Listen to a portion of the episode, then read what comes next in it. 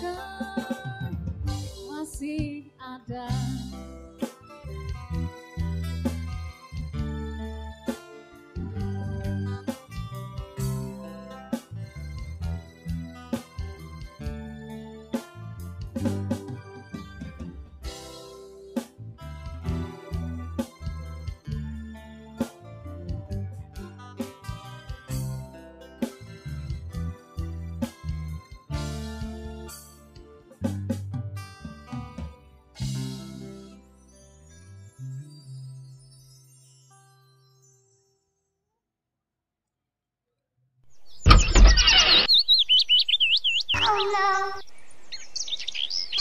Oh no. Wah. Eh. Eh. Eh. eh. Aduh, aduh, aduh, aduh, aduh. Ingat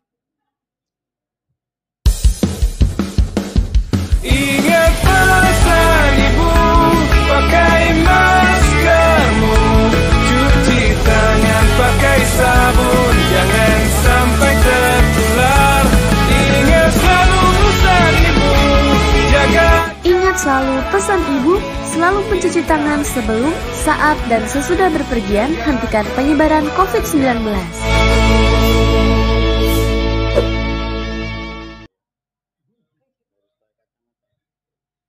Oke, boleh kita kasih tepuk tangan dulu untuk Sheriff Band. Wow, luar biasa malam hari ini menambah semangat kita pastinya. Sebelumnya selamat malam, bagaimana kabarnya pemirsa, sedulur semuanya? Sehat pastinya ya? Semangat malam hari ini karena senang sekali setelah sekian lama tidak berjumpa, kita boleh kembali berjumpa meskipun secara virtual melalui layar kaca. Dan senang sekali kita boleh kembali berdinamika bersama, berdiskusi bersama di Aruh-Aruh Diskominfo DIY. Pastinya sebuah ruang bincang podcast yang akan mengajak pemirsa sedulur semuanya untuk kita nanti boleh berbincang bersama terkait dengan pemanfaatan teknologi informasi dan komunikasi terutama untuk menghadapi kondisi pandemi COVID-19. Dan senang sekali pastinya kita semuanya boleh kembali berjumpa malam hari ini. Jadi silahkan nanti untuk para sedulur yang ingin bergabung, yang juga pastinya ingin berbagi ide, mau sharing, mau bertanya silahkan langsung saja. Karena spesial sekali kali ini kita akan mengajak Anda ada hadiah spesial, ada hadiah menarik untuk para pemirsa pemirsa, sedulur semuanya yang menyaksikan dan juga terlibat aktif dengan barangkali boleh mengajukan pertanyaan maupun ide dan gagasan dari sedulur semuanya. Kita punya hadiah, ada voucher, sorry ada saldo OVO senilai total ratusan ribu rupiah. Jadi silahkan jangan sampai ketinggalan, tetap ikutin sampai dengan akhir nanti karena banyak sekali topik-topik menarik yang akan kita bicarakan bersama, kita diskusikan bersama, termasuk bagaimana kita semuanya, Anda kemungkin eh, juga keluarga yang ada di rumah bisa menjadi bagian dalam upaya penanganan pandemi COVID-19. Kita sebagai masyarakat, sebagai keluarga bisa ambil bagian, bisa ikut terlibat untuk menghadapi kondisi pandemi yang saya yakin menjadi keprihatinan bagi kita semuanya. Bagaimana caranya? Bagaimana kita bisa terlibat aktif dan juga menjadi bagian dalam upaya penanganan ini nanti kita akan diskusikan bersama dengan kedua narasumber yang telah hadir pada kesempatan kali ini bersama dengan saya di Diskominfo Coworking Space. Saya ingin menyapa terlebih dahulu sudah hadir bersama saya di sini. Eh, beliau ada Bapak Eko Suwanto STMSI, Ketua Komisi A DPRD DIY. Pak Eko selamat malam Bapak. Dalu, Assalamualaikum warahmatullahi wabarakatuh. Waalaikumsalam warahmatullahi wabarakatuh. Sehat Pak Eko? Alhamdulillah doanya mudah-mudahan juga semuanya sehat. Amin. Terima, terima kasih Pak Eko Matur Nuwun. Dan juga pastinya tidak sendirian karena Pak Eko juga telah eh, hadir bersama dengan narasumber kita berikutnya. Beliau juga nantinya akan mengajak kita berdiskusi bersama tentang bagaimana kita bisa menjadi bagian dari penanganan pandemi COVID-19. Sudah hadir bersama saya di sini ada Bapak Danang Samsurizal ST, Kepala Bidang Penanganan Darurat BPBD DIY. Pak Danang selamat malam Bapak. Malam Mbak Arin. Nggih. Sehat ya Pak? Semangat Bapak hari ini Pak. Semangat pastinya, matur nuwun Bapak. Dan juga sekali lagi silakan pemirsa, sedulur semuanya Anda bisa terlibat aktif silakan untuk Anda yang menyaksikan baik melalui YouTube maupun Instagram di Kominfo DIY. Anda bisa langsung barangkali nanti kalau mau bertanya atau mau berbagi pendapat, sharing langsung saja. Tuliskan di kolom komentar maupun juga di kolom eh, dari Instagram, live Instagram. Langsung tuliskan dan nanti kami akan sampaikan untuk bisa kita diskusikan bersama di ruang bincang podcast kita edisi kali ini. Baik, hadirin sekalian, pemirsa dan juga sedulur yang saya yakin semangat. eh, kita semuanya tahu bahwa sampai dengan saat ini kita masih bersama-sama menghadapi kondisi pandemi COVID-19. Banyak upaya yang telah dilakukan, banyak juga berbagai macam cara-cara dan juga pastinya berbagai macam upaya yang diusahakan bersama untuk kita bisa melewati masa-masa sulit ini. Termasuk pemerintah juga pastinya terus eh, menegaskan, menyampaikan regulasi-regulasi yang nantinya bisa mendukung kita dalam bersama-sama menjadi bagian dalam upaya penanganan pandemi COVID-19 kali ini. Dan untuk mengawali perbincangan kita pada kesempatan malam hari ini, kita akan eh, berbincang terlebih dahulu bersama dengan Pak Eko yang saya yakin juga ini meskipun pandemi tugasnya juga tidak terhenti ya Pak ya secara online tapi juga bahkan banyak yang dikerjakan melalui teknologi informasi dan komunikasi. Betul begitu ya Pak Eko ya? Tapi Pak ini kalau kita berbicara soal uh, dukungan dari pemerintah, kemudian juga kebijakan yang dibuat pemerintah terkait dengan kondisi pandemi ini, ada perda yang uh, uh, juga menuliskan perda yang menyatakan bahwa masyarakat punya peran untuk menjadi bagian dalam penanganan ini Pak Eko. Ini mungkin bisa dijelaskan sedikit Pak Eko terkait dengan perda tersebut. Apa sih Pak sebenarnya amanat dari perda nomor 3 tahun 2019? Seperti apa Pak Eko? Baik, jadi eh, beberapa waktu yang lalu, tepatnya di tahun 2018, ya, kita diskusi dengan teman-teman Kominfo juga masukan dari BPBD DIY seiring dengan transformasi digital yang cepat berkembang dan waktu itu memang belum ada COVID ya. Eh, kita bersepakat melalui usulan inisiatif dari Komisi A dan alhamdulillah kemudian dibahas di tahun 2018 hingga tahun 2019 telah lahir di DIY ini Perda nomor 3 tahun 2019 tentang pengelolaan dan pemanfaatan teknologi informasi dan komunikasi. Perda ini utamanya didedikasikan gitu ya untuk pelayanan publik ini yang paling utama sebetulnya. Kemudian di dalam perkembangannya kita berdiskusi bahwa teknologi informasi ini juga harus dimanfaatkan untuk penanggulangan bencana. Jadi waktu itu kita sepakati ada tiga poin pokok di dalam perda ini. Yang pertama adalah untuk meningkatkan pelayanan publik. Kemudian yang kedua untuk menjaga, membantu penjagaan keamanan, ketertiban umum dan pemeliharaan perlindungan masyarakat. Nah, yang ketiga ini tercantum di pasal 24 ya. Di sana disebutkan secara eksplisit bahwa manfaat dari TIK ini didedikasikan untuk membantu penanganan, membantu penanggulangan bencana. Jadi eh, baik bencana yang sudah tercantum di dalam Perda nomor 13 tahun 2015 perbaikan dari Perda nomor 8 tahun 2010 tentang penanggulangan bencana. Nah, pada awal tahun 2020 kita sama-sama dikagetkan dengan pandemi COVID-19 ini. Dan kami terima kasih Dinas Kominfo gerak cepat waktu itu untuk apa namanya membuat uh, website, aplikasi dan berbagai apa namanya uh, teknologi yang membuat masyarakat mudah untuk kemudian mendapatkan informasi secara akurat dan benar. Uh, websitenya corona.jogjaprof.go.id ini cukup memberikan informasi bagi kita ya terkait dengan uh, berapa sih COVID hari ini. Misalnya per tadi sore jam 4 sore ya diumumkan ini keadaannya cukup memprihatinkan. Total konfirmasi ada 25.335. Posisi dirawat ada 5.640 ya. Bertambah 167. Meninggal dunia ini yang membuat kita bersedih sekaligus prihatin semuanya ada 599. Hari ini tambah 4 ya. Uh, optimisme tumbuh ketika ada yang sembuh ada 19.096.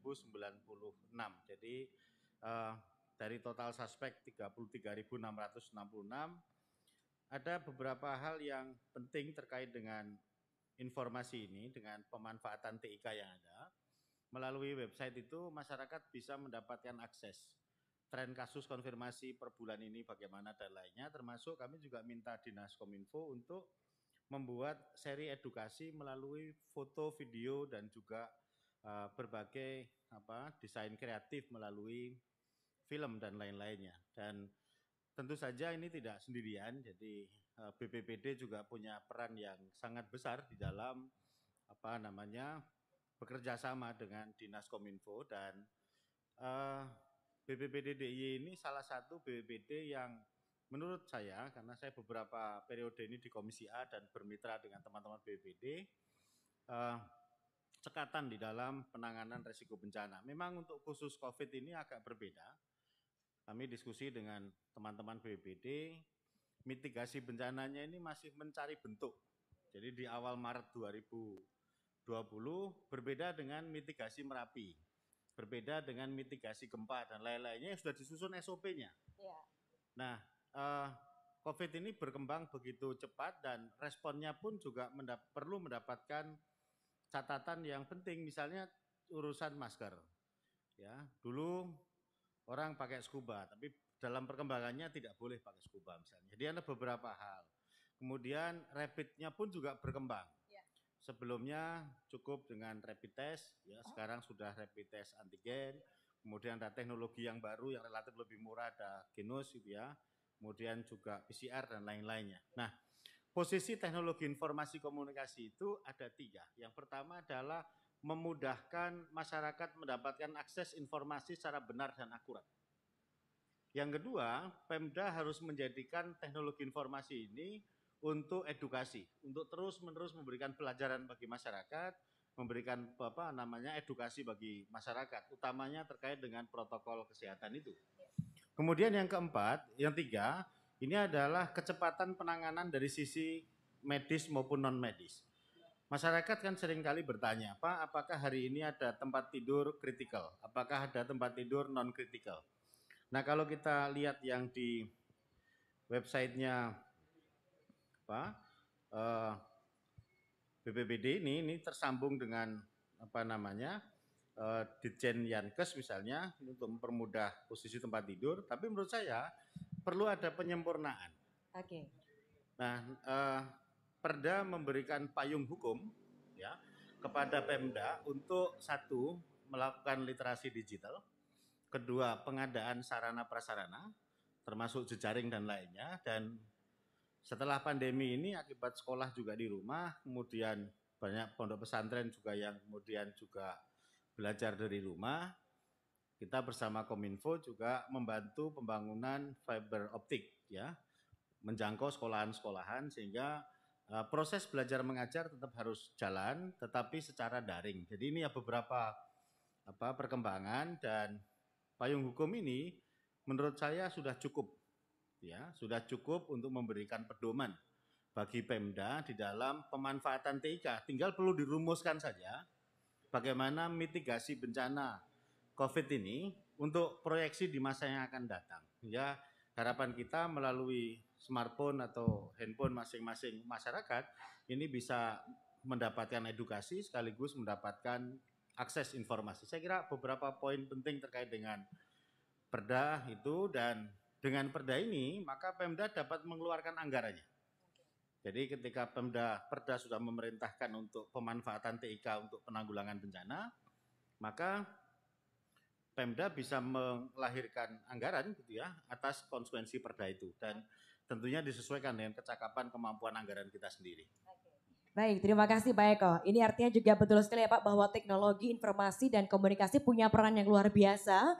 Baik itu untuk pemerintah dan juga tentunya masyarakat bagaimana bisa memanfaatkan teknologi internet, media sosial untuk mengakses informasi-informasi terkait dengan kondisi pandemi COVID-19. Karena tadi kalau disampaikan Pak Eko, artinya semuanya bisa diakses secara online ya Pak ya. Masyarakat bisa melihat secara update, secara online bagaimana kondisi saat ini, sehingga kita punya gambaran seperti apa sih hal uh, kondisi yang kita hadapi saat ini bagaimana masyarakat di luar sana juga menghadapi kondisi ini termasuk juga pemerintah yang terus juga mengupayakan berbagai cara untuk bisa membantu masyarakat dalam mendapatkan informasi terkait dengan pandemi COVID-19. Tinggal bagaimana saja kita memanfaatkannya artinya ketika mungkin kalau biasanya cuma buka main-main Facebook biasa ini bisa sedikit kita ini ya yang mulai biasakan untuk mengakses secara online informasi-informasi terkait dengan update pandemi COVID-19 khususnya di daerah istimewa Yogyakarta. Baik, tadi pemerintah terkait juga dengan Perda nomor 3 tahun 2019 mendukung secara penuh melalui teknologi informasi dan komunikasi. Nah Pak Danang, ini kan juga artinya masyarakat punya peran ya Pak ya, punya peran untuk bisa menjadi bagian dalam penanganan pandemi COVID-19 kali ini. Aturan sudah dibuat, regulasi sudah ada, kemudian juga berbagai macam upaya termasuk fasilitas-fasilitas yang bisa diakses secara online telah disediakan oleh pemerintah. Nah bagaimana Pak kira-kira masyarakat selain tadi bisa memanfaatkan secara daring, secara online terkait dengan informasi-informasi terkait dengan kondisi pandemi ini, Bagaimana sih Pak masyarakat bisa mengambil bagian dalam upaya penanganan ini? Ini kalau saya tidak salah ada upaya dusun tangguh, RT tangguh seperti apa itu Pak Danang? Ya, terima kasih Mbak Rin. Assalamualaikum warahmatullahi wabarakatuh. Waalaikumsalam. Salam sejahtera, salam kemanusiaan. Uh, para sedulur yang nyebutnya di sini, Pak Eko yang kami hormati. Jadi uh, sebenarnya uh, manajemennya sama. Jadi manajemen penanggulangan bencana itu sama saja. Cuma yang bedakan itu kan karena jenis ancamannya. Tadi sudah disebutkan Pak Eko. Ini pertama kali dan mungkin nanti Pak Eko bisa mengusulkan adanya rencana kontingensi pandemi Pak. Ini karena uh, ternyata uh, selama ini uh, kita menangani bencana justru yang kompleksitasnya tinggi kan ini. Teorinya itu memang ada tiga sebenarnya pertama-tama itu jauhkan masyarakat dari ancamannya. Jadi fase-fase awal tadi disebut Pak Eko itu mungkin uh, pada waktu itu di bulan-bulan Maret 2020 jauhkan ancamannya bagaimana agar ancaman itu nggak datang di kita. Oke. Okay. Tapi kan nggak mungkin karena ternyata perjalanan orang dan globalisasi sekarang itu menyulitkan uh, ancamannya datang. Kemudian yang kedua kalau sudah itu tidak bisa dihalangi bagaimana menangani ancamannya. Nah ini kan virusnya kan nggak kelihatan. Betul, Makanya kemudian, mata ya Pak ya. ya kemudian caranya adalah mengurangi keterpaparannya yaitu dengan 5M tadi, memakai masker, mencuci tangan pakai sabun, kemudian menjaga jarak, menghindari kerumunan dan yang lainnya yang tadi. Nah, ternyata sekarang itu posisi ya, itu penularannya itu sudah eh, di tingkat komunitas. Jadi di keluarga, di mana. Saya juga survei eh, penyintas COVID ya.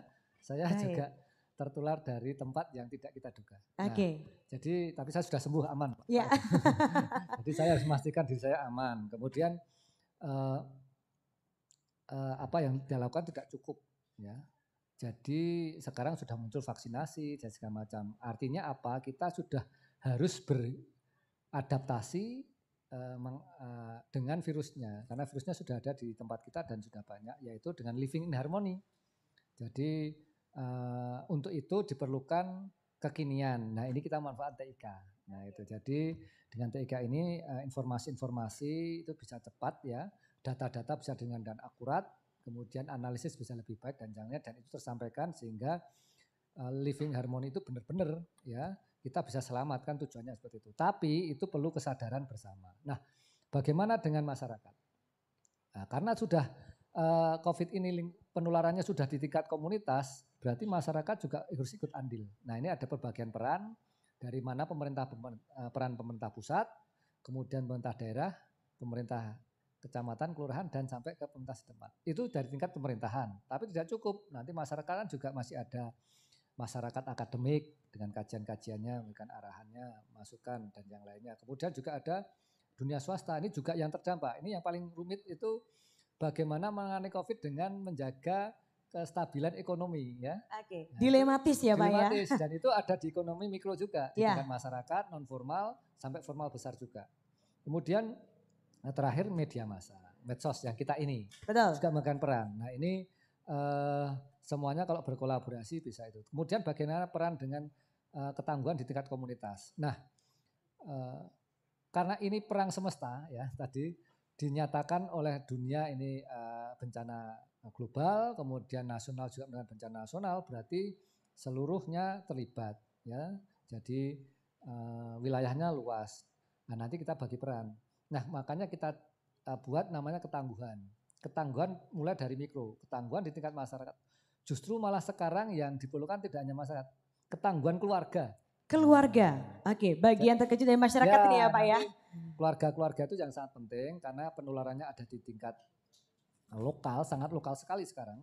Sehingga keluarga yang harus dijaga. Nah kemudian bagaimana melindungi keluarga, kemudian berbagai kelompok keluarga itu nanti ada dasar wisma segala macam atau nanti ada eh, RT RW itu mencari tangguhan ya tetapi eh, dasar eh, kita membina dari arahan juga dari Pak Eko dan eh, anggota dewan yang lain itu desanya.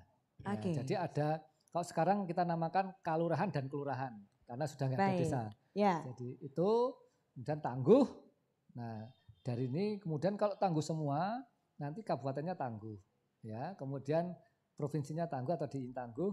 Nah kalau sudah tangguh semua tadi kita bisa lingkungan harmoni kita selamat dan kita bisa berkehidupan eh, seperti biasa normal ketika pandemi eh, ada ini. Oke, artinya ini kita dari akarnya dulu ya Pak ya. Karena Dari yang berhadapan bagian- langsung masyarakat di bawah. Betul, itu dia. Mungkin barangkali kalau kita eh, justru berpikir, artinya begini ya baik kita punya peran bahkan dari keluarga pun justru ini menjadi bagian terpenting bagaimana kita bisa menangani kondisi yang terjadi secara global ya Pak ya. Dari keluarga, dari kita pribadi, dari keluarga, setingkat atasnya lagi sampai ma- tidak eh, tidak terpungkiri juga bahwa di Indonesia pun juga sangat tergantung bagaimana keluarga bisa menyikapi kondisi pandemi ini. Lalu Pak tadi, eh, kalau kita kemarin, kalau sekarang kita masih di tengah kondisi PPKM ya Pak ya kalau kita mengenal.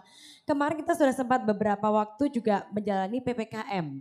Lalu keluar istilah ada PPKM mikro. Ini sebenarnya mungkin supaya tidak terjadi simpang siur juga ya Pak ya.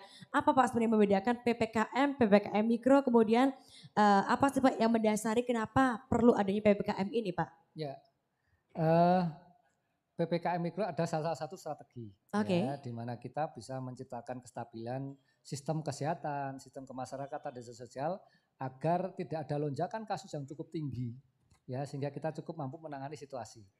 Jadi eh, kemarin PPKM-nya eh, tingkat eh, kawasan ya atau daerah ya dan hampir 70% kasus eh, di Indonesia itu disuplai oleh kasus di Jawa Bali. ya. Oke. Sehingga PPKM-nya kan Jawa Bali. Sekarang di Jawa Bali itu ditambahi lagi karena tadi penularan sudah tingkat komunitas. di skala mikro di RT RW gitu. Kira-kira gambar Oke. seperti itu eh, tidak cukup hanya satu kawasan epidemiologi luas saja tapi juga di tingkat eh, RT RW itu ikut terlibat untuk menjaga eh, menciptakan kondisi di masyarakat agar eh, situasinya bisa dikendalikan menjadi hijau kalau sekarang atau artinya aman dari COVID. Oke baik. Artinya sebenarnya tujuannya maksudnya sama ya Pak ya. Hanya saja memang skalanya kita perkecil karena kembali lagi keluarga dari skala keluarga saja kita bisa ambil bagian untuk menangani pandemi COVID-19 kali ini.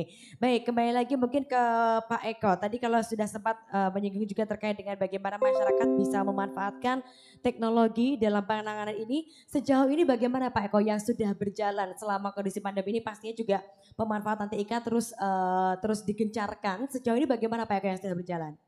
Baik, jadi apa yang sudah dilakukan oleh Pemda ini sudah baik. Tinggal menjadi hebat bagaimana. Jadi kalau meminjam istilahnya Jim Collins itu good to great. Jadi dari baik menjadi hebat. Ada beberapa langkah yang perlu kita pikirkan. Yang pertama adalah kami pernah melontarkan tujuh langkah pitulungan itu. Didahului dengan teknologi ini bisa digunakan untuk pemetaan dan proyeksi. Sehingga kalau kemarin eh, Pak Pemda sudah membuat apa checkpoint di perbatasan-perbatasan, harapan kita itu diteruskan. Gitu ya. Yang kedua, memanfaatkan teknologi informasi yang ada. Jadi handphone ini kan punya jejak digital. Betul. Ya. Jadi kalau kita buka di Google History misalnya, perjalanan handphone ini akan terekam dengan baik. Maka dengan secara terbatas kita dorong Kominfo untuk kemudian melakukan pemetaan digital ini. Sehingga begitu masuk ke perbatasan di DIY, ya, wirawirinya handphone ini terekam. Hanya perlu dipikirkan aspek kerahasiaan dokumen dan tidak boleh disalahgunakan.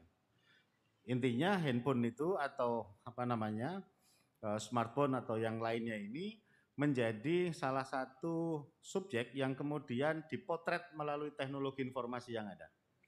Tidak ada bedanya dengan kalau kita melihat Flight Radar 24, kita bisa melihat pesawat yang wirawiri di atas Jogja. Oke. Kalau ini melihat handphone yang wirawiri di Jogja. Terdeteksi ya Pak ya. Itu untuk mempermudah agar begini, kita ini kan juga punya keterbatasan SDM. Ya. Jadi misalnya apa Satpol PP kita ini di DIY ini kan jumlahnya hanya kisaran 106. Kemudian kabupaten kota jumlahnya juga terbatas. Kalau melakukan pemantauan satu demi satu, ini kan tenaganya juga tidak cukup. Betul. Sehingga apa namanya eh, pemanfaatan teknologi untuk pemetaan dan proyeksi ini menjadi penting. Sehingga harapan kita ke depan di Pemda itu ada common center yang tentu saja yang diberi akses hanya yang betul-betul punya otoritas ya untuk memotret sehingga oh ada kerumunan di sini berdasarkan teknologi informasi ini dan lain-lainnya sehingga Oke. ketika penanganan pun akan menjadi cepat dan mudah. Ini salah satu poin sebelum nanti kita lanjutkan dialog karena barangkali ada break dulu ya. Ya. Oke, baik, baik, baik, Kak. Terima kasih.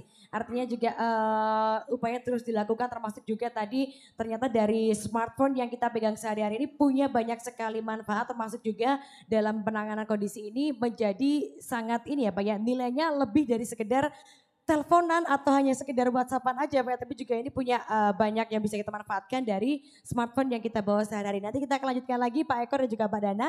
Dan pemirsa semuanya, sedulur jangan ke mana-mana, kita masih akan ngobrol lebih lanjut lagi terkait bagaimana kita bisa ambil bagian, punya peran dalam penanganan pandemi COVID-19 kali ini. Dan pastikan jangan lupa yang belum sempat bertanya, kita masih berikan kesempatan, kita punya hadiah voucher, kita punya hadiah saldo OVO nilai total ratusan ribu rupiah. Pastikan jangan ke mana-mana, kita jeda sejenak dan kita akan kembali dihibur dengan lagu-lagu spesial dari Sherry Band. Ku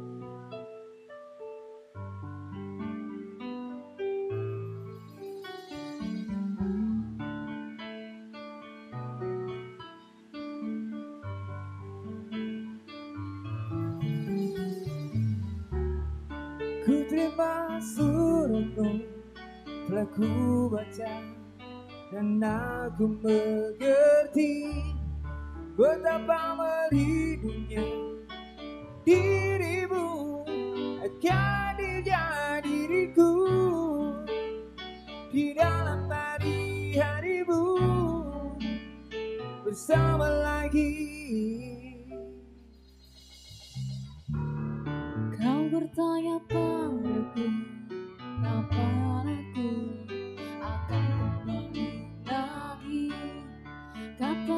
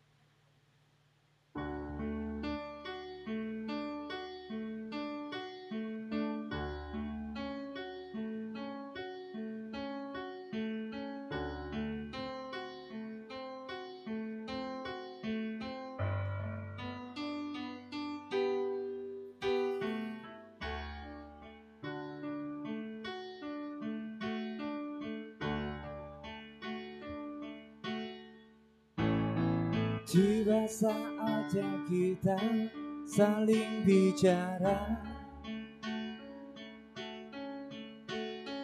Tentang perasaan yang kian menyiksa. Tentang rindu yang menggebu Tentang cinta yang tak terungkap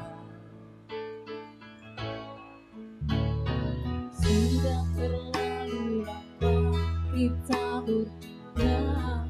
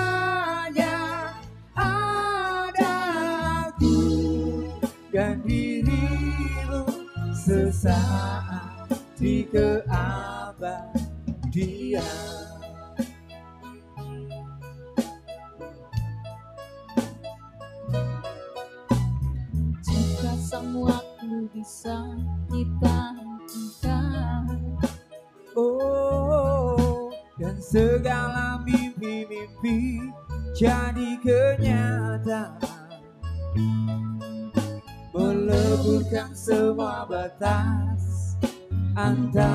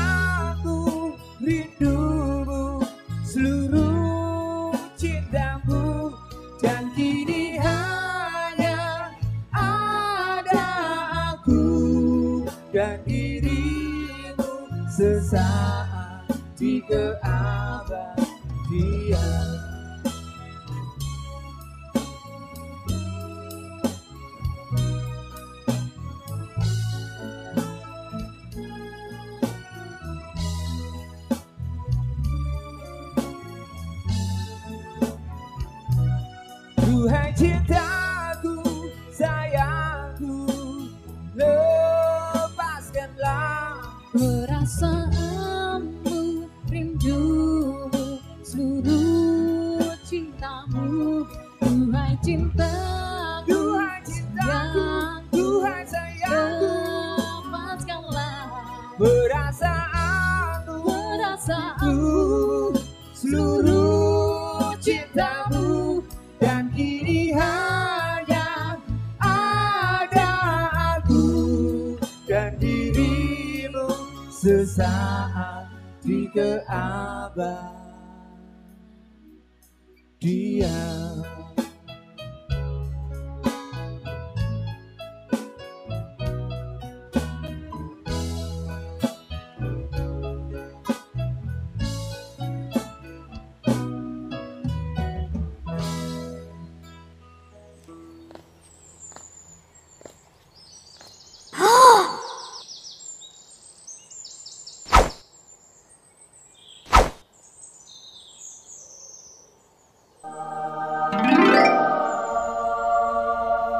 selalu pesan ibu, jaga jarak 2 meter, hentikan penyebaran COVID-19. Ingat selalu pesan ibu, jaga jarakmu. Baik, masih bersama kami di Araro Diskominfo DIY. Luar biasa sekali. Dari Sheriff Band semakin menambah malam hari ini semangat tentunya dan juga hujan turun begitu deras ya Pak ya. Tapi saya rasa tidak mengurangi semangat kita semoga sederas rezeki dan juga kesehatan yang boleh kita terima. Amin. Baik, kami masih menyapa pemirsa dan juga pastinya sedulur semuanya menyaksikan melalui Instagram dan juga YouTube Kominfo DIY. Kami masih mengajak Anda untuk boleh menjadi bagian dalam diskusi bincang-bincang malam hari ini. Silahkan tadi sudah ada beberapa yang mengajukan pertanyaan, kami masih menunggu dan juga terbuka dengan pertanyaan-pertanyaan maupun pendapat yang bisa Anda sampaikan melalui kolom komentar YouTube maupun Instagram. Jangan lupa ada hadiah, ada persembahan spesial, kita punya saldo OVO untuk tiga penanya terpilih senilai total ratusan ribu rupiah. Baik, kita lanjutkan lagi diskusi kita kali ini bersama dengan Pak Eko dan juga Pak Danang.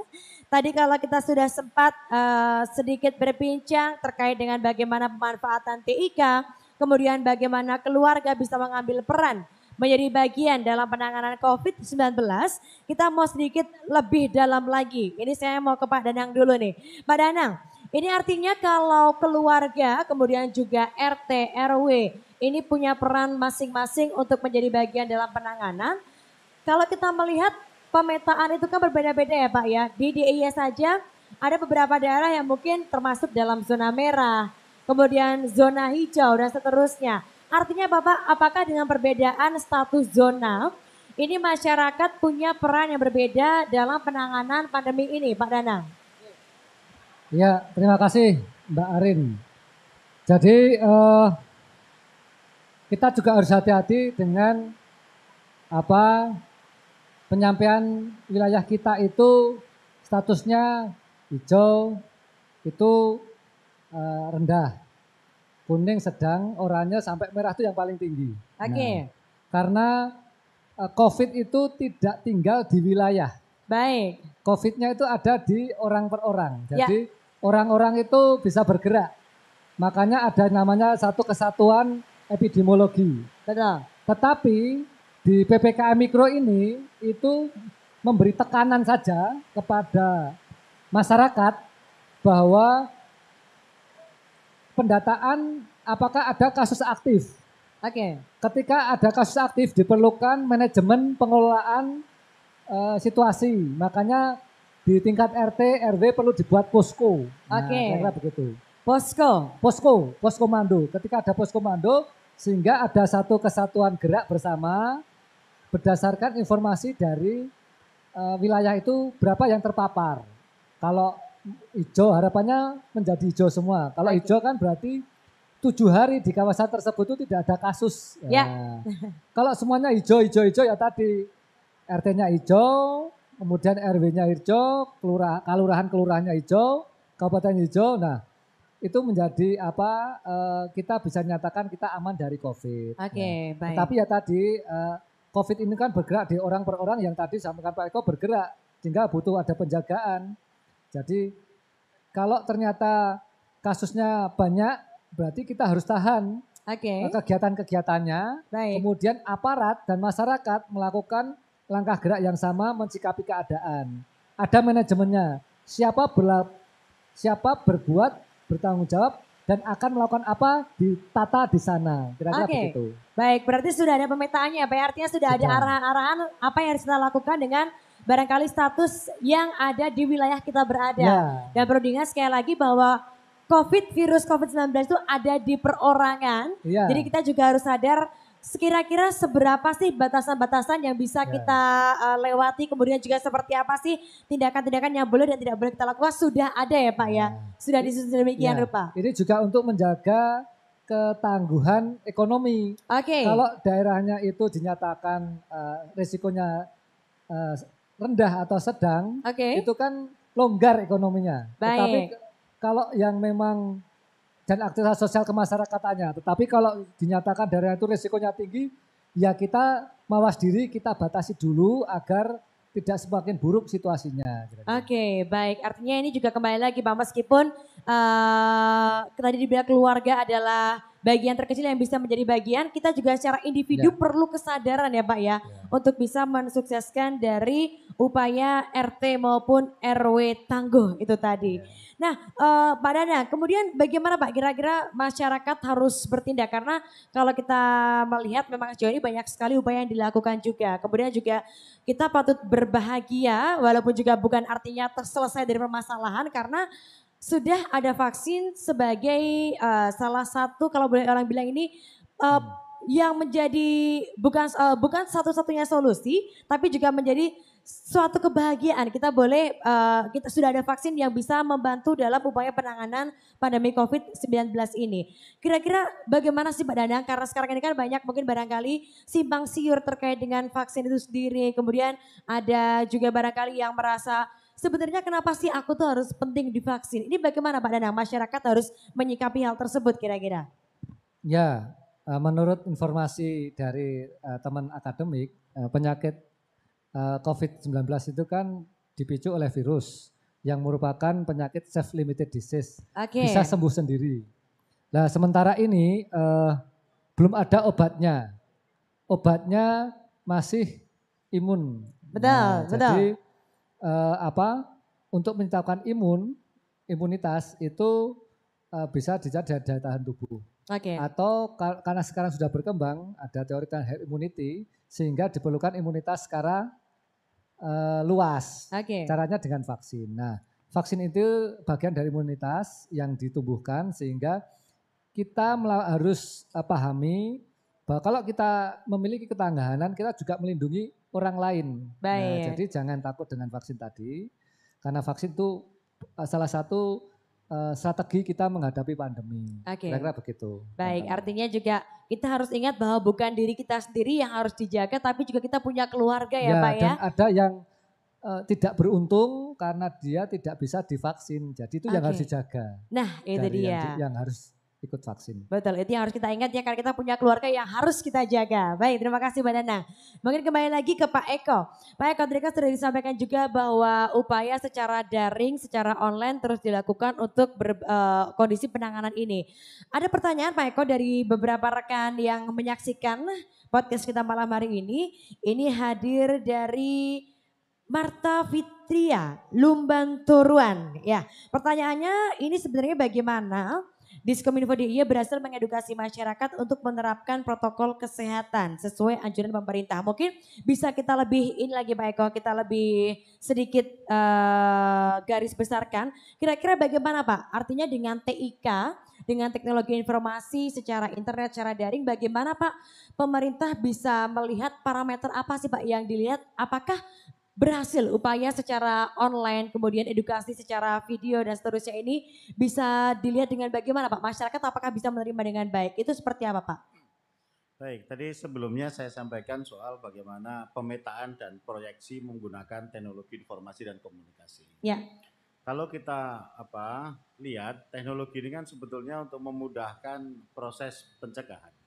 Salah satunya tadi saya sebutkan bagaimana apa namanya eh, peta tentang perjalanan smartphone di DIY ini harus segera dipikirkan oleh Pemda agar teman-teman yang ada di lapangan itu juga bisa mengerti secara langsung di mana ada kerumunan dan lain-lain.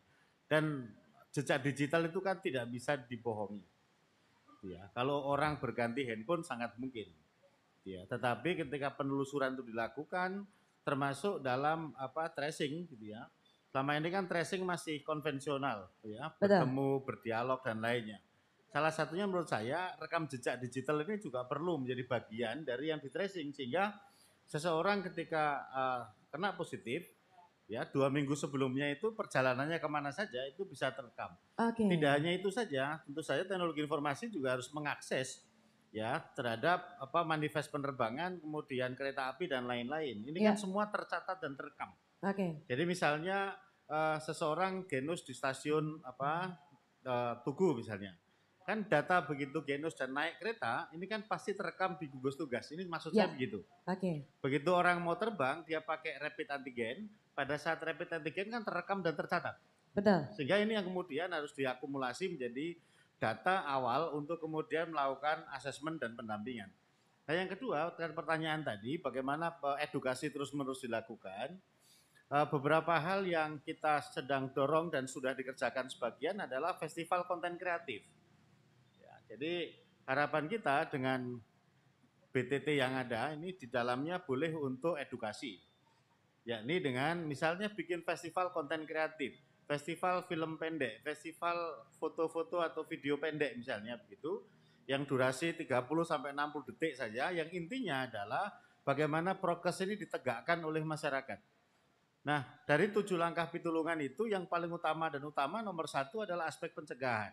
Oke. Aspek pencegahan ini tujuannya cuma satu, putus mata rantai penularan COVID, itu saja. Baik. Nah, bagaimana teknologi ini kemudian bisa dimanfaatkan? Saya kira arahnya menuju ke sana. Ya, yang berikutnya terkait dengan pertanyaan tadi, yang menurut saya penting adalah kan kita hanya tidak hanya berpikir soal COVID-nya saja. Ya. Tetapi teknologi informasi ini juga bisa dilakukan untuk, bisa dimanfaatkan untuk perbaikan ekonomi. Oke. Transformasi digital hari ini yang terjadi begitu sangat cepat, ya, membuat eh, paradigma perdagangan di Indonesia pun juga berubah. Yang sebelumnya barangkali volume penjualan online ini akan apa namanya eh, tidak semasif orang datang pada masa lalu. Iya. Dulu kan ada 4,8 juta di di tahun 2019 ya. Wisatawan yang datang ke Jogja itu kan memang menikmati tempat dan lain-lainnya. Betul. Nah hari ini kan nyaris semuanya daring. Sehingga orang berjual beli pun gitu ya, ini juga memanfaatkan teknologi informasi yang ada. Sehingga tugas Pemda selain tadi menangani COVID-nya, juga membantu literasi digital bagi masyarakat untuk memanfaatkan teknologi ini untuk produksi, untuk jualan. Kalau perlu misalnya, DIY kan bisa bikin marketplace Ya. sesama warga Jogja saling berjualan sesuai kebutuhannya yang ada. Kemudian di marketplace itu orang bisa berdialog dan juga bisa bertransaksi. Nah, marketplace ini kan bisa didiversifikasi. Misalnya berdasarkan jenis produk misalnya Ya. atau berdasarkan area misalnya. Sehingga hari ini kan tantangan di DIY ini kan yang cukup berat ya, tekanan ekonomi yang cukup berat adalah naiknya angka kemiskinan, pengangguran. Ya. Nah, bagaimana kemudian konversi teknologi ini dilakukan pasca dari belum digital menjadi digital ini, ini bisa untuk menciptakan lapangan kerja. Salah satunya tempat yang kita pakai sekarang ini, kan ini didesain oleh Dinas Kominfo bersama Komisi A di tahun pertama berdirinya Kominfo tahun 2017 dulu untuk co-working space. Ya. Di sini disediakan pelatihan, di sini disediakan apa berbagai macam fasilitasi. Misalnya apa free wifi di sini ada setidaknya ada tiga free wifi di space ini gitu ya, Ya. yang bisa dimanfaatkan secara cuma-cuma oleh masyarakat. Nah, Pemda pun juga sudah membantu pe- pem- apa, pembangunan fiber optik kemudian free wifi di banyak tempat. Tahun ini pun literasi digital kedua kita tingkatkan volumenya gitu ya. Dan harapan kita ini bisa nyambung dengan antar dinas. Problemnya adalah hari ini antar dinas ini belum seluruhnya klop ini. Baik. Ya, jadi Kominfo ini lebih pada aspek penyediaan sarana prasarana TIK, rencana induknya sama literasi digitalnya. Oke. Nah harapan kita misalnya begini, pengembangan wisata virtual. Saya kira ini kan hal-hal yang yang hari Bisa menjadi ini inovasi baru ya Pak Nah, ya? Saya kira ini bisa bisa didorong, diproduksi sehingga orang akan nonton bergeser ke YouTube dan Instagram. Ya. Kalau kemarin memang harus datang ke lokasi, tapi karena pandemi COVID selain berhemat juga, itu kan bisa menikmati secara virtual. Nah ini beberapa terobosan-terobosan yang harus dikerjakan. Artinya penanganan pandemi COVID ini harus jalan bareng dengan penanganan persoalan ekonomi, sosial, budaya, dan lain. Perbedaan dengan mitigasi bencananya Merapi dan gempa, kalau Merapi gempa itu kan ada urutannya. Kedaruratan, transisi darurat, rehab rekon, kemudian relokasi dan lainnya ini tahapan nih. Ya. Tapi COVID ini enggak bareng. Jadi ya daruratnya ya sekarang, rehab rekonnya ya sekarang, Iya. gitu ya. Ya, ini bersamaan Dalam satu momen yang sama ya dalam Pak satu ya? waktu yang sama sehingga diperlukan manajerial berbasis teknologi informasi ini secara uh, kuat. Edukasi-edukasi saya yakin lah di Jogja ini kan banyak teman-teman netizen yang jagoan-jagoan lah, influencer-influencer kan banyak. Saya kira ini yang kemudian Pemda perlu menggandeng melalui apa kemitraan dan setahu saya Kominfo juga sudah apa berupaya untuk menggalang teman-teman netizen. Tinggal bagaimana kemudian keteladanan itu diberikan oleh tokoh-tokoh masyarakat. Hari ini kan sistemnya itu kan berbasis pada RT, RW, Dukuh. Ya. Ya. Pertanyaannya adalah sistem aplikasi kayak apa yang bisa menampilkan informasi ini? Oke. Misalnya pada sekarang jam 20 24 menit ya. Di dusun A ada berapa pasien positif? Di dusun B ada berapa yang karantina mandiri? Oke. Nah, kalau hari ini kita bisa menampilkan data makro sampai ke level kecamatan kita bisa baca hari ini. Ya. Tapi harapannya sistem informasi ini bisa menjangkau sampai ke tingkat RT. Oke. Sehingga saudara-saudara kita yang di gugus tugas atau satgas di level RT, RW, pedukuhan diberikan fasilitasi teknologi informasi yang sifatnya deteksi dini Oke, baik. dan apa namanya bisa eh, intinya bisa mengakses informasi termasuk ke rumah sakitan sehingga tidak boleh ada apa namanya ada kejadian misalnya oh bed penuh misalnya itu karena ketidaktahuan tapi Ya. mestinya teknologi informasi ini bisa update dan dan teknologi itu sangat mungkin. Bahkan jejak digitalnya pun itu bisa di bisa dibaca dan Ya. bisa dilihat. Saya kira ini beberapa hal yang terus kita dorong sehingga harapan kita Kominfo di DIY ini segera koordinasi dengan Kominfo di kabupaten kota memanfaatkan free wifi yang sudah dipasang beberapa tahun terakhir ini salah satunya dimanfaatkan untuk pusat edukasi. Ya pusat edukasi pencegahan dan penanganan COVID.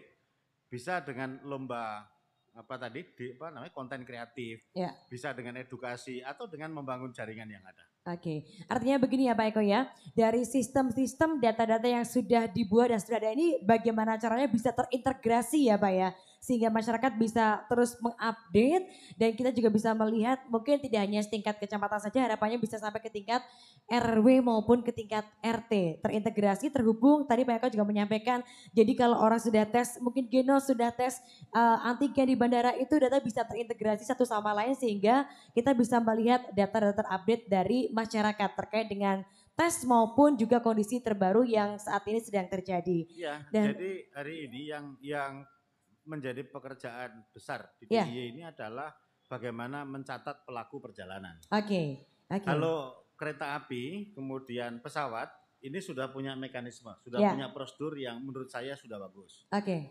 Persoalannya adalah bis yang keluar masuk Jogja, Perjalanan pribadi juga ya Pak ya. kemudian perjalanan pribadi yang tidak masuk ke checkpoint misalnya. Ya, Belum karena ini sudah transmisi lokal, ya, ya pergerakan antar kabupaten, antar kecamatan, antar desa. Nah yang perlu, kenapa perlu dicatat? Kenapa perlu kemudian direkam? Karena gugus tugas menurut saya memerlukan panduan yang cukup. Nah panduan yang cukup itu terdiri dari tiga. Petanya harus benar, ya. informasinya harus benar dan akurat, Oke. maka datanya harus benar. Sehingga kalau hari ini kan kita juga punya keterbatasan, misalnya apa eh, rapid dan lain-lain untuk publik itu kan terbatas. Rapid di DIY ini kan lebih banyak untuk tracing. Ya. Atau PCR itu untuk tracing. Jadi kalau orang ketahuan positif baru kemudian di tracing 14 hari terakhir dia bertemu dengan siapa saja kemudian baru apa namanya eh, dilakukan swab dan lain-lain Betul. tidak ada yang kemudian secara khusus ya dari 3,6 juta penduduk katakanlah kita pakai daftar pemilih yang umur lap- 17 ke atas Iya. 2, sekian juta misalnya berapa sih yang kemudian pernah mendapatkan fasilitasi untuk apa tracing usul saya ini kan genus ini kan harganya murah Ya. kurang lebih 60 juta lah untuk alatnya kemudian untuk pemanfaatannya kan sekitar 20 ribu sampai ya ada yang lebih mungkin barangkali. Tetapi ini terobosan teknologi yang menurut saya baik. Ya. Bagaimana kemudian Pemda DIY tanda kutip gitu ya segera mendapatkan alat ini kemudian digunakan untuk pemetaan. Oke. Jadi jumlah kita misalnya ada 78 kecamatan. Kalau kita hitung misalnya harganya 60 juta gitu ya. Misalnya 60 juta kali 78. Ini kan relatif tidak mahal. Hanya Empat. 4,6 miliar. Ya. Oke. Ya. Nah bagaimana kemudian eh, genus ini kalau rapid antigen dan lainnya masih cukup mahal. Tapi Ya. kalau ini sebetulnya bisa tiap wilayah kemudian dibagikan, difasilitasi, Nah, ya, kemudian kita tracing besar-besaran, Ya. memang resikonya kemudian nanti akan ter- terlihat betul. peta yang sesungguhnya dan kita tidak perlu shock, tidak perlu kaget. Gitu ya. Dengan angka yang mungkin akan Tapi terlihat nanti ya Pak ya. Dengan peta ini maka terapinya akan ketemu. Oke, Sehingga ya yang terakhir menurut saya yang penting adalah kita sudah bicara soal peta, bicara soal pencegahan, memperkuat sistem kesehatan. Oke, Jadi dokternya harus mendapatkan dukungan fasilitas yang cukup dan baik, kemudian perawatnya, ya ahli gizinya, sopir ambulan dan lain-lainnya harus mendapatkan sehingga eh, penanganan pencegahan COVID dalam perspektif IT ini harus terintegrasi dan utuh. Ini yang saya harapkan kepada Pemda dengan hadirnya Genus sekarang ini, kemudian pemanfaatan TIK dan lain-lainnya, ya, pemetaan dan proyeksi ini harus dikerjakan. Jadi ya, apa eh, genus massal misalnya ya, ini menjadi Ya. bagian dari upaya Betul. kita untuk melihat pemetaan yang ada. ya, oke. Pak Eko, tadi kan juga sempat disampaikan bahwa yang menjadi salah satu eh, problem atau mungkin salah satu tantangan terbesar adalah bagaimana bisa mendeteksi perjalanan pribadi dan seterusnya. Artinya di sini sebenarnya perlu ada kesadaran pribadi ya Pak dari masing-masing individu untuk melihat bagaimana kondisinya dan secara sadar melaporkan bagaimana kondisinya saat ini. Seperti juga pertanyaan salah satu rekan kita ini Pak Adamuzid yang bertanya tentang bagaimana Pak kita bisa memberikan kesadaran atau menyadarkan masyarakat tentang pentingnya penerapan prokes termasuk juga pentingnya kita sadar akan kondisi diri kita sendiri. Karena kan kalau Pak Eko tadi menyampaikan artinya ketika perjalanan pribadi ini sebenarnya kalau kita punya kesadaran kita juga bisa mendeteksi itu secepat mungkin ya Pak ya. Kira-kira bagaimana Pak Eko? Baik, jadi kesadaran dan juga apa komitmen dari masyarakat ini juga penting. Oke, Oleh karena itu kami senantiasa mengajak ya masyarakat untuk bersama-sama. Yun tulunglah gitu ya. Sudah 599 yang meninggal di DIY. Sudah cukup ya. Masa kita masih harus apa membiarkan akan terus terjadi. Iya. Maka tidak ada pilihan lain hari ini kecuali kita putus mata rantai penularan COVID-nya. oke, Kuncinya adalah bersama-sama disiplin masyarakat untuk menggu- apa, uh, protokol kesehatan, gitu ya. Kemudian pemerintahnya memfasilitasi, termasuk misalnya ada masyarakat yang karantina mandiri di rumah selama 14 hari, Iya. Pemda harus menyediakan kebutuhan pangannya. oke, Karena bagi yang pekerja harian atau pekerja lepas, ya, ketika dia tidak bekerja kan tidak mendapatkan pendapatan.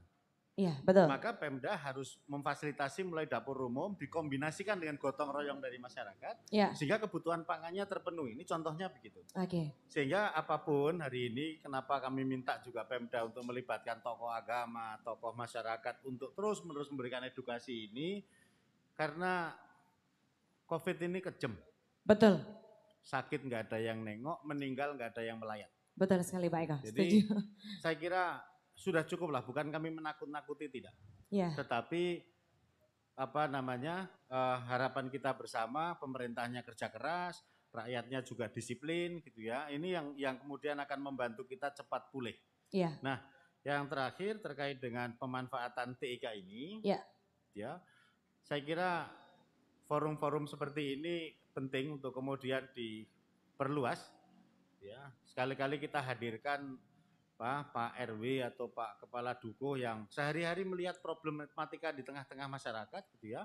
Atau saudara-saudara kita aktif yang di Kelurahan Tangguh Bencana atau di Destana yang cukup banyak aktivisnya kalau di kota ada KTB dan lainnya sekali-kali kita undang bicara untuk ngomong apa adanya sehingga Pemda menjadi tahu apa yang harus dikerjakan. Saya kira poinnya ada di sana oke, dan dari sisi anggaran sekarang ini kan statusnya juga tanggap darurat. Ya. Sehingga duit Pemda yang 69 miliar untuk belanja tidak tergua kan boleh dipakai untuk itu. oke, Hanya pesan saya memang agar dana itu dilagunakan secara benar dan transparan gitu ya. Agar tidak ada persoalan di, di kaitan dengan anggaran. Oke. Baik, terima kasih Pak Eko. Karena betul sekali ya Pak, kalau kita berbicara soal kondisi pandemi ini bukan hanya masalah kesehatan saja, tapi juga akhirnya menjadi permasalahan sosial, permasalahan moral, dan juga ini menjadi suatu problem termasuk juga permasalahan ekonomi yang akhirnya kalau orang bilang itu merentep ke mana-mana ya Pak ya, nggak cuma kesehatan aja. Nah Pak Danang, ini termasuk eh, masih juga tadi menyinggung permasalahan terkait COVID-19, bukan hanya permasalahan kesehatan. Artinya begini Pak Danang, ketika tadi kita sudah eh, mencari merencanakan RT tangguh, RW tangguh, ini kan artinya masyarakat ini punya peran yang luar biasa. Sedangkan saat ini Pak Danang yang mungkin menjadi juga salah satu ketakutan dari masyarakat, kenapa akhirnya masyarakat barangkali takut untuk melihat atau menyadari kondisinya sendiri adalah stigma dari eh, barangkali tetangga atau mungkin juga pandangan masyarakat terkait dengan eh, orang yang menderita COVID-19. Kira-kira bagaimana Pak Danang kita sebagai masyarakat atau mungkin sebagai tetangga kalau misalnya ada eh, rumah sebelah kita yang ternyata juga positif atau mungkin keluarga kita, bagaimana sih Pak Danang kita seharusnya itu bertindak terhadap keluarga atau mungkin tetangga kita yang menjadi korban dari pandemi COVID-19 ini Pak Danang? Ya, terima kasih Mbak Arin. Jadi stigma itu juga salah satu apa ya tantangan Ya. dalam penanganan COVID. Jadi eh, dengan munculnya stigmatisasi ini kita kan bahwa orang yang terkena COVID itu kan bisa kalau kasarnya kan korban. Ya, Ya. betul. Tetapi jangan dia jadikan korban, jadikan dia sebagai orang yang memiliki daya bangkit atau penyintas gitu ya. Oke. Jadi kalau penyintas itu selamat ya, tapi dia tuh punya keberdayaan, jangan dikalahkan dengan stigma. Contohnya eh, tadi apa eh, Pak Eko menyampaikan bahwa kasihan dong orang yang kena COVID, orang sakit aja nggak ada yang nengok, Ya. ya. Kemudian mati tidak ada yang Mengantarkan. mengantarkan. Nah, kalau dengan edukasi yang tepat bahwa kita pahami bagaimana eh, transmisi penularan dari COVID ini, jangan takut gitu, jangan terus dijauhi karena sudah di ada para ahli menyampaikan cara penularan seperti apa lewat droplet. Eh, kita akan apa eh, risikonya akan kurang kalau pakai masker. Keterpaparannya jaga jaraknya berapa meter, kemudian eh, jangka waktunya berapa lama kan sudah tahu. Jadi Betul. insya Allah kalau kita melakukan itu kita akan aman. Oke. Ya jadi kemudian bagaimana yang tadi yang orang yang sudah jadi korban jangan dijauhi karena kalau muncul stigmatisasi yang apa ya akut misal gitu nanti orang akan menunjukkan datanya. Ya. Jadi malah justru bisa menularkan kan dia Betul. ada orang nggak tahu dengan statusnya karena yang tahu kan dirinya sendiri atau dokternya Iya. ya gitu ya Diem-diem ya Pak ya. diam. Apalagi ya tadi Pak Eko nyampaikan kalau di apa dihindari tidak dijaga orang-orang itu nggak mungkin dia tetap harus hidup. Iya. Apalagi yang mata pencarian dapat pemasukan harian. Betul. Dia nanti tidak akan menyampaikan data karena tidak ada jaminan bahwa saya akan disupport. Betul. Nah, Bagaimana kan hidup keluarga saya nanti ya Pak bagian ya? dari stigma. Tetapi kalau nanti eh, stigmanya kamu kalau ngaku ya, kemudian nanti eh, ini menjadi masalah bersama, nanti ada model zaman dulu di rumahnya dikasih apa? Eh Saya dicantolin gitu ya ya? dicantol-cantolin nah, bahan Ya. kebutuhan dasarnya. Oke. Oke, saya ikut me- apa merawat diri saya agar tidak menularkan. Oke, Nah, ya. gitu. Tapi kalau stigmanya tadi apa tinggi, kemudian orang COVID itu dijauhi, kemudian jadi kayak aib, takutnya seperti itu. Baik. Sudah kasihan secara kemanusiaan dan dia kalau menyembunyikan data menjadi sulit penanganannya eh, pandemi ini. Oke, Ya. baik. Artinya juga bukan harus dijauhi, tapi bagaimana kita bisa menolong sesuai dengan aturan ya Pak. ya? Artinya Ya. nggak sembarangan ditolong, ditili gitu enggak ya, Ya, Pak. Tapi dan- kita bisa menolong dengan cara Ya. yang sesuai dengan SOP. dan juga diorangkan karena Ya. dia juga apa eh, punya apa ya eh, kemampuan untuk bangkit. gitu. Betul, betul. Kita harus kasih semangat, jangan malah terus ngelokro kalau kita bilang ya Pak ya.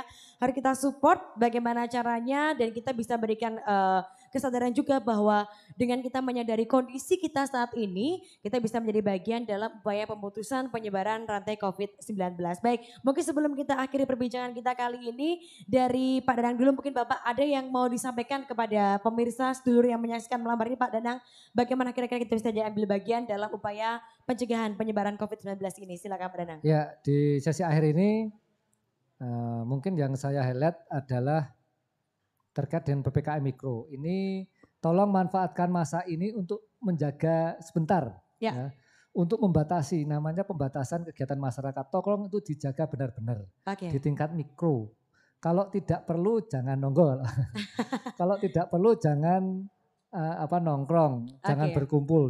Tolong manfaatkan. Kalau ini nanti sukses itu semoga angka eh, penularannya bisa turun Oke. sehingga kita memberi kesempatan para petugas dan lainnya. Kemudian yang terakhir eh, juga mohon maaf untuk pelaku ekonomi, tolong pastikan kegiatan ekonomi Anda itu aman dari penularan COVID. Nanti kalau yang misalnya ada warung, di warungnya itu tanggung jawab Anda, pastikan itu aman COVID. Di luar warung, di fasilitas publik, tanggung jawab kami dari eh, pemerintah daerah. Oke, aja. baik terima kasih Pak Danang. Dari Pak Eko silakan Pak Eko. Mungkin yang mau disampaikan kepada sedulur semuanya, monggo Pak. Baik, jadi teknologi informasi kami tadi sampaikan baik untuk pemetaan, pencegahan dan lain-lain. Nah, ada satu hal yang juga perlu kerja bersama ini untuk bersama-sama melawan hoax. Jadi masyarakat ini memerlukan informasi yang benar dan informasi yang akurat. Maka kami pun juga uh, bekerja sama dengan Dinas Kominfo untuk bersama-sama melakukan patroli cyber. Jadi kami minta memang Kominfo untuk secara khusus terkait dengan COVID ini untuk melakukan patroli cyber, ya tidak boleh ada hoax, tidak boleh ada berita bohong dan lain-lainnya. Kenapa? Karena ini penyakit apa virus yang sangat berbahaya dan sangat beresiko. Sehingga kami pun juga berharap kepada Polda, kepada TNI Polri gitu ya untuk bersama-sama tegas menghadapi hoax ini.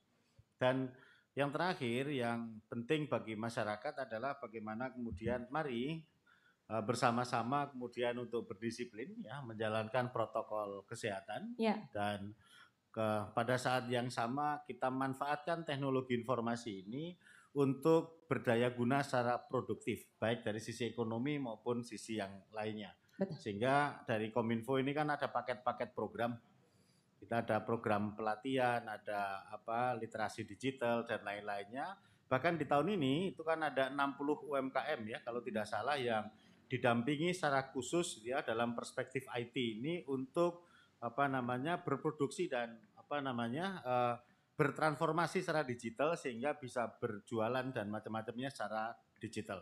Nah yang terakhir aspek kerjasama ini menjadi penting. DPRD, Pemda, masyarakat, perguruan tinggi, pengusaha mesti jalan bareng. Nah terkait dengan pemanfaatan teknologi ini harapan kita perguruan tinggi juga memaksimalkan produksinya ya untuk melakukan literasi bagi masyarakat baik melalui daring maupun melalui media dan lain-lainnya.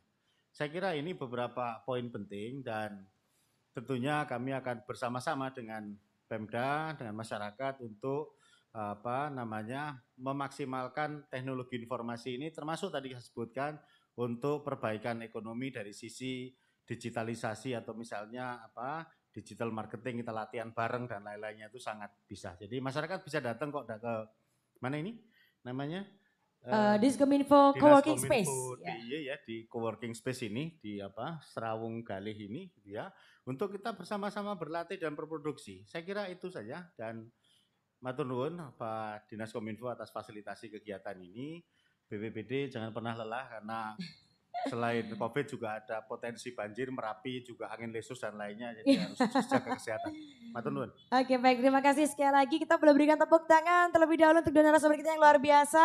Pak Eko terima kasih, Pak Danang matur nuwun sekali untuk diskusi bincang-bincang kita malam hari ini di Aro-Aro Diskominfo DIY. Tidak terasa pemirsa dan juga seluruh semuanya kita sudah hampir tiba di penghujung acara. Sekali lagi kita punya peran, kita punya tugas yang sama untuk boleh ambil bagian mengupayakan dalam pencegahan penyebaran COVID-19. Bagaimana caranya? Kita mulai dari diri kita sendiri, kita sadarkan diri kita sendiri untuk boleh kita menjadi bagian dan juga tentunya kita berharap bisa segera melewati masa-masa yang sulit ini. Tentunya tidak akan berhasil tanpa ada kesadaran diri kita pribadi, jadi kita mulai sekarang juga dari diri kita sendiri. Yang jelas jangan lupa apa pun kegiatan Anda tetap patuhi protokol kesehatan dengan menggunakan masker, mencuci tangan, menggunakan hand sanitizer, menjaga jarak dan juga menghindari kerumunan. Dan pastinya kami juga mengucapkan selamat untuk para eh, penanya terpilih yang sudah berhasil mendapatkan saldo OVO, ini totalnya ratusan ribu rupiah. Nantinya para pemenang akan dihubungi oleh panitia. Ada tiga pertanyaan terpilih yang sudah kami sampaikan kepada dua narasumber kita yang hadir pada kesempatan malam hari ini. Jangan lupa terus saksikan berbagai macam eh, obrolan menarik dari Diskominfo DIY. Kita jumpa lagi di edisi berikutnya dan pastikan Anda menjadi bagian dalam upaya penanganan COVID-19. Terima kasih dan akhir kata Stefan Bella Arin pamit undur diri. Selamat malam dan sampai jumpa. Sehat selalu.